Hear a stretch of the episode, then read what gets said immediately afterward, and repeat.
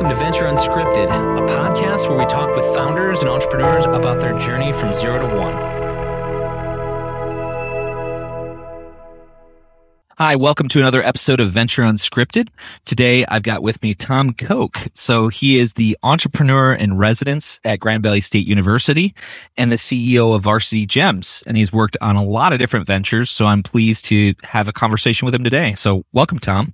Yeah, thanks for having me. I'm excited. Absolutely.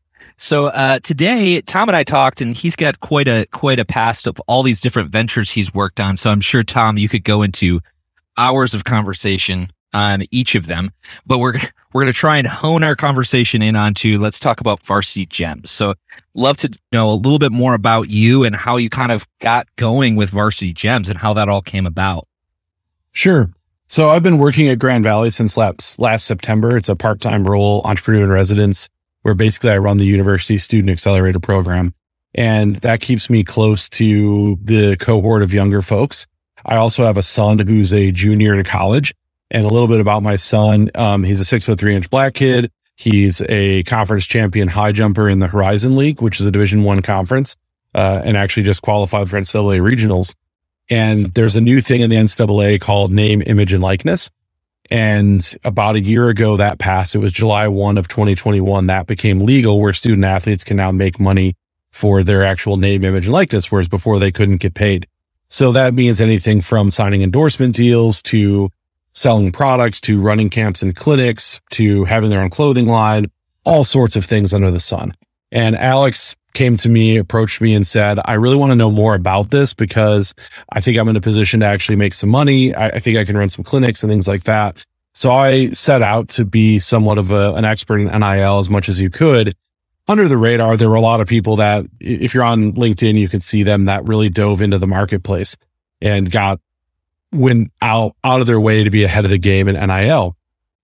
So I've talked to athletic directors, student athletes. I know a bunch of kids that I used to coach in basketball. I was a former college athlete. I played football back when I, in my day and just talked to guys I knew that were playing sports, involved in sports and had a sense of what was going on with this and had a number of conversations with different companies in the space as well most notably Playbooked, which is based here in Grand Rapids. And they're an app that connects athletes with brands for endorsement deals.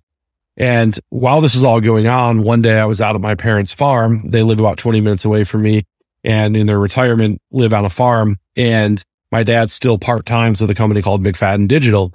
And he and Tom McFadden, the CEO, were on the phone talking about NIL. And McFadden said, is this anything we should know about? my dad being the naysayer that he is, uh, ex Oracle guy. So nothing is ever good except for Oracle said that's the stupidest idea in the world. It's really dumb. We want nothing to do with it. So I emailed Tom and said, Hey, this is actually something that could be big. I'd like to talk about this project and what we could do. And Tom invited me graciously to be involved in a project he was sponsoring at Dartmouth University with their Tuck School of Business or Dartmouth College, I should say. And the Tuck MBA students were researching name, image and likeness, but also NFTs, which I'm relatively new to. I've got some background in fintech and, and knew a little bit about blockchain, but didn't know much about NFTs. But after a semester of advising these students, one of the students and I um, decided this is something we should start into a company. And at first, what we were doing was basically allowing any student athlete to create NFTs. The problem is student athletes were herding cats. So we've narrowed our focus to two sports, baseball and hockey, the reason why we picked those two is baseball and hockey players can get drafted out of high school and then still go to college. So you see a lot of players in baseball go to college. They, the team relinquishes their draft rights, but you know, at that point, they're a prospect. There's a chance they're going to get drafted again. With hockey players, the team actually maintains their rights. And hockey is one of the sports in college that's popular, but wasn't getting a lot of attention in NIL, mostly because the players have advisors. They're not really agents. They're advisors. And we now have, an, as an advisor to our company, a former NHL agent who knows a bunch of these guys and really push us in that direction. It's a really cool sport. So what we do pretty simply is we lazy mint NFTs for student athletes. They sell them and they keep 75% of the proceeds of any sale.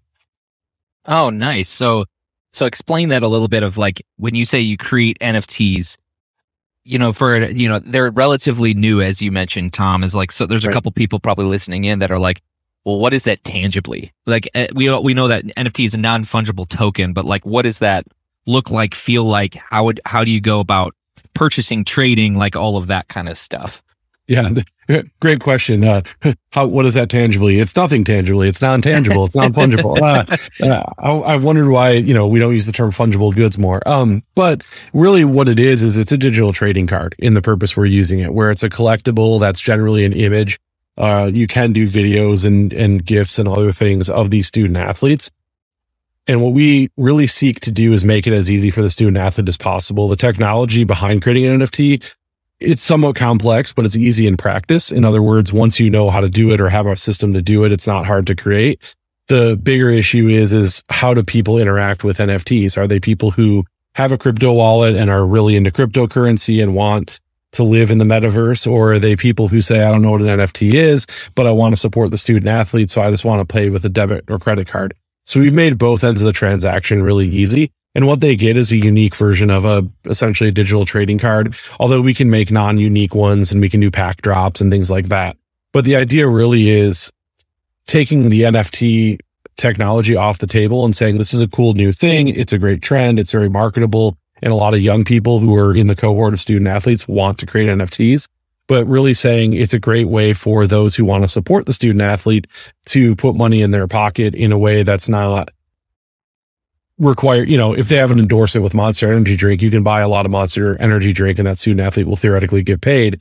But how much Monster do you really want to drink? Right. Or if you're doing some of the other things like camps and clinics, if I'm a, fa- a fan, I can't really go to a camp or clinic. My kids might. And for me as an alumni, I would love to find a way to put more money in the pocket of student athletes being a D3 guy where there aren't scholarships. And we know that our school is expensive. So when kids come here, they're making a pretty big financial strain to begin with the more we can ease that strain, the better. Yeah, that's great. So creating NFTs. So I'm curious of like uh, talking with a lot of entrepreneurs. It's really interesting and fascinating their their origin stories. So it's cool to hear like how the idea came about. Now a question is like, so we we heard the idea how it came about, but how did you end up going from because it sounds like you have some core technologies to actually create these nfts and it's like how did you the space between idea, like this is the idea to the space of, hey, we, we have a way, a technological way of creating and generating these. Is, was there any testing that was in between? Like, how did you end up in that awkward teenager startup phase, which I'm sure you're still in, but like in that yeah. earlier days of like, how did you end up testing to see if this was something that's worth embarking on? So we had we had two advantages that I've never had as an entrepreneur before. Um, the first advantage was from the business side researching and testing it, these Dartmouth MBA students and the student Vlad who continued along with us. In fact, is doing his MBA thesis or whatever the equivalent of a thesis is on this and continued to, so Dartmouth college, you know, Tuck has continued to support us in some way, at least academically. So that was a big help because that's a tool that most people would love to have that they don't have. And they were, that original study was sponsored by McFadden Digital and the Platform Strategy Institute and their professor, Dr. Peter Evans, who's an expert in NFTs and a great guy. So Peter may come on as an advisor. Tom McFadden is an advisor. The technology itself, we again lucked out in that because McFadden was involved and I have a relationship with them. Um, they took an equity position. It wasn't as easy as, Hey, we're going to give you technology in exchange for equity. There was some grumbling in between, but, um, we've become better as a result of that. So they, they're a pretty big equity holder. They're also great advisors to us and helping us. They've been through this battle before and know marketplaces, platforms, e-commerce, however you want to define that. So we have some great technologists behind us. And then I, as a core team, we have a CTO who really manages the project. And he's the same way. He's been through some projects before and he's got a pretty good background and was able to help us with that. So really at this point, we've taken in very little capital. We're bootstrapped. We are doing a small capital raise just to go for our go to market strategy. And we have really relied on, I, I found some crackerjack interns. I won't lie. We didn't have to interview too hard. We found great ones right away. And one of them, she's a softball player at Calvin University here in Grand Rapids is just, her name's Grace Glass. She's just amazing. Um, and has come in and really hit the ground running, working hard. And the other one, uh, Jonah Spates. Jonah plays football at Kalamazoo College and actually went to the same high school I did. So we'll have double alma maters together. And Jonah's the same way. He just started because they're on the quarter system, but they've come in 20 hours a week and overperformed and really been sponges. They, as student athletes, wanted to learn this market and wanted to invest time and energy into it. So for us, there's two really difficult components. One is getting student athletes to show up and provide us content. Um, Jonah and Grace have accelerated that process because as a 42 year old guy, when I reach out to like a female athlete, they're like, who's this creep? But um, when Grace does it or Jonah, it seems more in kind. And really, we've found that that's not the, getting them to say, I want to participate isn't hard. What's hard is getting Instagram worthy or good photos that can be turned into NFTs, especially at schools where they're not big time programs. Mm. Um, the other side of the market is getting people to buy. And we're really in that phase of the game is now let's market this and go live. Our biggest cohort so far is baseball players, and we're going to do something live with the College World Series. We did a beta mm. run with March Madness and it was relatively successful. We actually got some traction the way we thought we would with smaller school basketball teams. So what we found is it's affinity groups like alumni, fans, people who already know the student athlete, and then their social media network, and also young fans who are already buying like digital Pokemon cards and things like that. And one of the cool things we've done is create, I won't describe them too much, but they're really cool versions of a hockey player that are really tradable that kids like. And we want kids to be saying to their mom and dad, buy this for me. I want a bunch of these. I love the hockey team at Michigan State or whoever it is. Um, the other big thing that we've really done a good job of testing is again, by picking select sports, where to go and we've really researched that. And we found that women's sports, um, softball and women's hockey have been very receptive so far. And they're great from a following standpoint. Their fans are very passionate. And with Title IX being 50 years old and so forth, supporting and propping up student, female student athletes is very important. And it's been a very successful, uh, as far as getting that message out. Now we have to go sell a bunch of them. I mean, honestly, I, I hate answering that question because we had so many advantages. But I think that's the thing about being a, what I'll say is I've been doing this for about a decade. After a decade, you have the relationships where you can tap into some of those things. So if you're a first time entrepreneur, you probably won't have these advantages. Um, but eventually lucky yes. bounces come with hard work and networking and sticking with it. yes. No, that's great. So it sounds like you've built a great team that has really helped build this first bootstrapped to your words. You bootstrap this first version in there. I'm, one of the things I'm really curious about too is what it what it feels like, Tom, is that you also have really a, a two sided marketplace, right? You you have a chicken and an egg situation. So how did you guys address this chicken and the egg, or how are you, or maybe you're still exploring that of that chicken and the egg, where you've got student athletes on this side, you almost needing to, I don't want to say convince, but uh, do a little bit of salesmanship, right? Because articulating this is this is what we're lo- we're looking to do. Do you want to be a part of it? And then the other side of it is people actually wanting those NFTs, right? Um, and, and trading and buying. Yeah. And, and honestly, you know, the chicken before the egg is a great thing because when you have a marketplace, if there's nothing there, no one's going to come.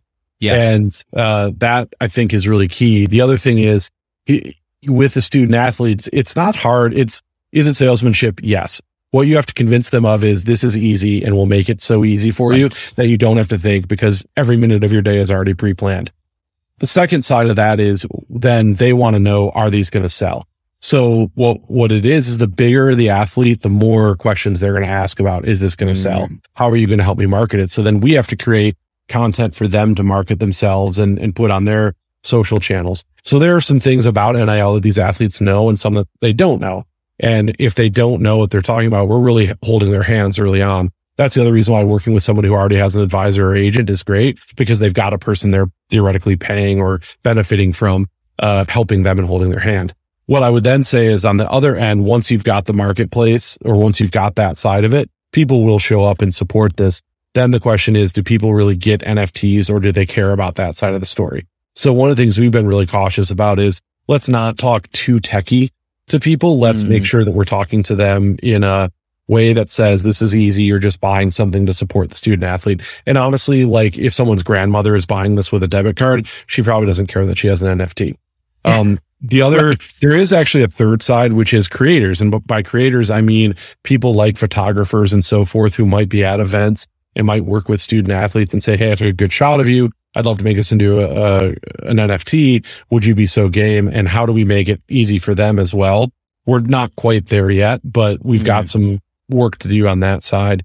Um, and the marketplace isn't actually launched yet. So we're, we're in the chicken and chicken and egg place where we looked at the site and said, if there's not any inventory, it just looks yes. bad. It looks like nothing's happened on it. So, you know, like any good entrepreneur, you want that inventory there and you want the site looking like a, a place where stuff has happened and will continue to happen. So Yes. So so you're in your chicken and egg situation, you've really concentrated, which makes a lot of sense. You concentrate on the inventory, making sure that when someone visits the marketplace, there's actually something there to purchase and buy and trade and all that good stuff of NFTs. Right. Yeah. And what we found, you know, that's one of the interesting things with NIL is that a lot of fans and other people are looking at this saying, I'd love to participate and help the student athletes. I just don't know how. And we want to make that we want to make it so it's available and then they can say, Oh, this is an easy way to do this. Like it's great. You know, I know how a transaction is done. So yeah. Yeah. What would you say some, some really scrappy and bootstrappy things you guys have had to do and learn through this process? And, and what have the been, been the biggest learnings, would you say of like, there, has there been aha moments of like, Oh my gosh, like we were headed down this way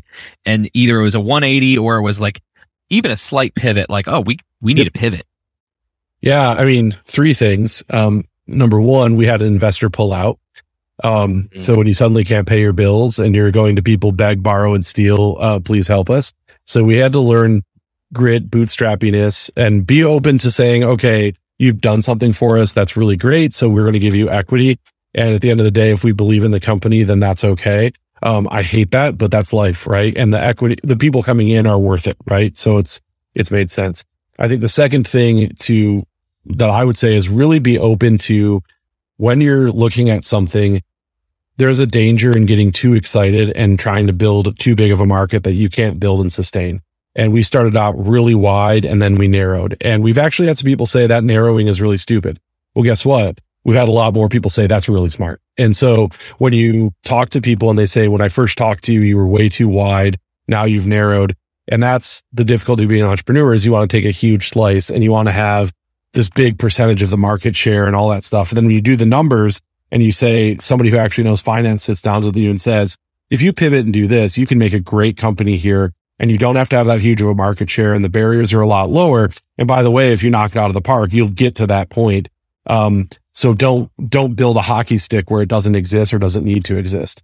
Um, I think the third thing is, is that go finding people that are already in your market and know the space and really, really are passionate about what they're doing. Um, every other company I've built in the past has been like, it's a cool concept. We weren't doing it uneducated, but now we're this time we actually are surrounding ourselves like my interns. We sit and talk sports when we're not working. And mm. that's really cool. Like that we can have those conversations and they really care about this and they're living this NIL story themselves. So it's not, we're talking to people that this impacts and we're talking to an NHL agent who says, I talk to college hockey players this is what they're, this is what this means for them. We've talked to baseball players that said, look, college world series is coming up. This is what's important for me, you know? So that's, that's really something I would say that for the first time, I, I look, I was the first startup I was with was a fintech. I love fintech. I'm passionate about it.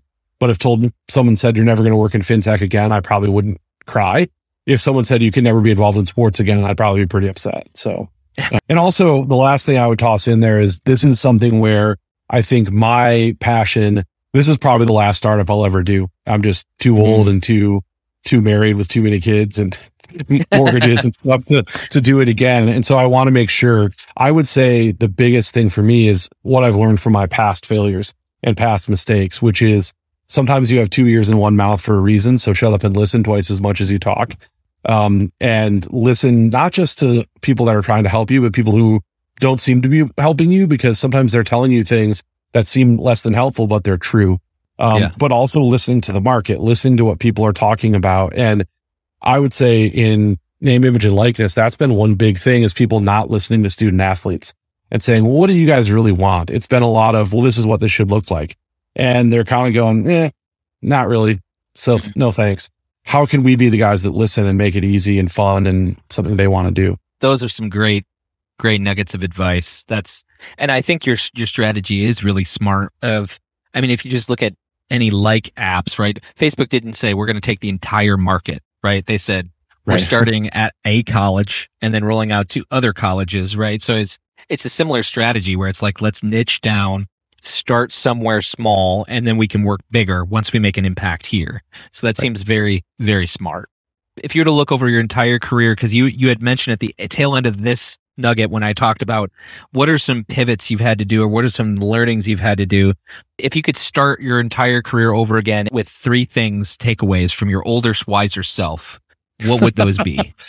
well, I mean, which career? Um, you know, I mean, I'm I'm a lawyer. I I actually, when I was in law school, worked as a prosecutor, and to this day, am like, should I have ever just been a prosecutor and just gone after that and made no money, but had a really great life in Chicago, going after uh, street gangs and stuff?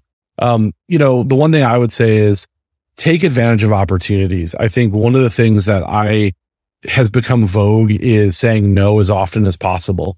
Um, that's great as long as you're not saying no to opportunities that really are good. And when you, what I mean by that is sit back and really think about what something means and what is, is going to go place or help you go places and who are you with?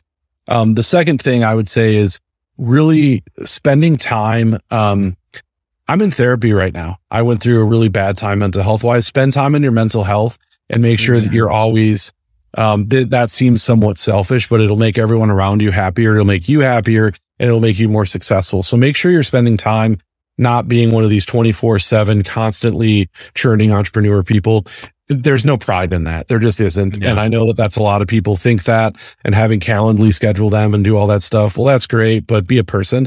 And part of being a person is having the proper mental health and having friends and family and people around you have uh, know that you have proper mental health and care about you. So that seems like a bit of a generic advice, but it's, it's key. Um, the last thing I would say is when it comes to what you're doing, really do spend time on things you're passionate about and obviously, I know the easy answer to that is, well, then nobody would be a ditch digger. I get it. But like, figure out why you're doing what you're doing and not in the Simon Sinek, what is your why kind of way, but for you personally, like not in a cheesy way. Really, why, why do you get up? Like what, what motivates you and what inspires you? And that, that will keep you going a lot longer than a cool piece of tech or whatever. And I look at a lot of tech entrepreneurs who built like the next piece of Martech or some terrible CRM system and it's like they didn't build that because they love CRM. They built it because they saw a problem. They got passionate about solving it and they knew that it was a means to an end for where they wanted to go in life. Yeah. No, those are super solid pieces of advice, especially I, you know, I, I like all three of them, but one that stakes out to me is too often in the entrepreneurial community, we reward working nonstop, right? We reward those that are just continuing to sacrifice everything for the sake of this business. I mean, you look around you and that's kind of like praised of like, this is what an entrepreneur is. It's part of the definition versus saying they're a person, which I love what you said, Tom. It's like they're a person, focus on your own mental health. So that's, that's, that's awesome. Not for, it's refreshing because not very many people get to that point. Yeah. You know? I, I'm like the anti 24 seven guy. There's so many tropes out there right now. And I look at some of these people that have bought into it and yeah, if you're Jeff Bezos or Elon Musk or Mark Cuban and you just have that energy and that personality, so be it. But most people don't. And I think a lot of people don't want to admit who they are. And, um, yeah, it's just funny when I meet people and they're in that 24 seven mode and you're like, you're going to burn, you know, you're going to just crash yes. and burn at some point. And yeah. So what's next? And when can we look for the, you said the marketplace isn't there yet. Is it's going to be launching for College World Series. So that's our big next thing. Um, and what's next after that is like going hardcore into the hockey market. We've got a couple other exciting things that I'm not ready to reveal yet, but, um, that's our big stuff. And then for me, it's, um, you know, running this for as long as I can and then diving into my life goal is to keep working with college entrepreneurs and helping them, um, not just be entrepreneurs, but also use those skills to be better employees, whatever job they get in life. So I love what I'm doing at, at Grand Valley and, um, hope to keep doing things like that. That's awesome.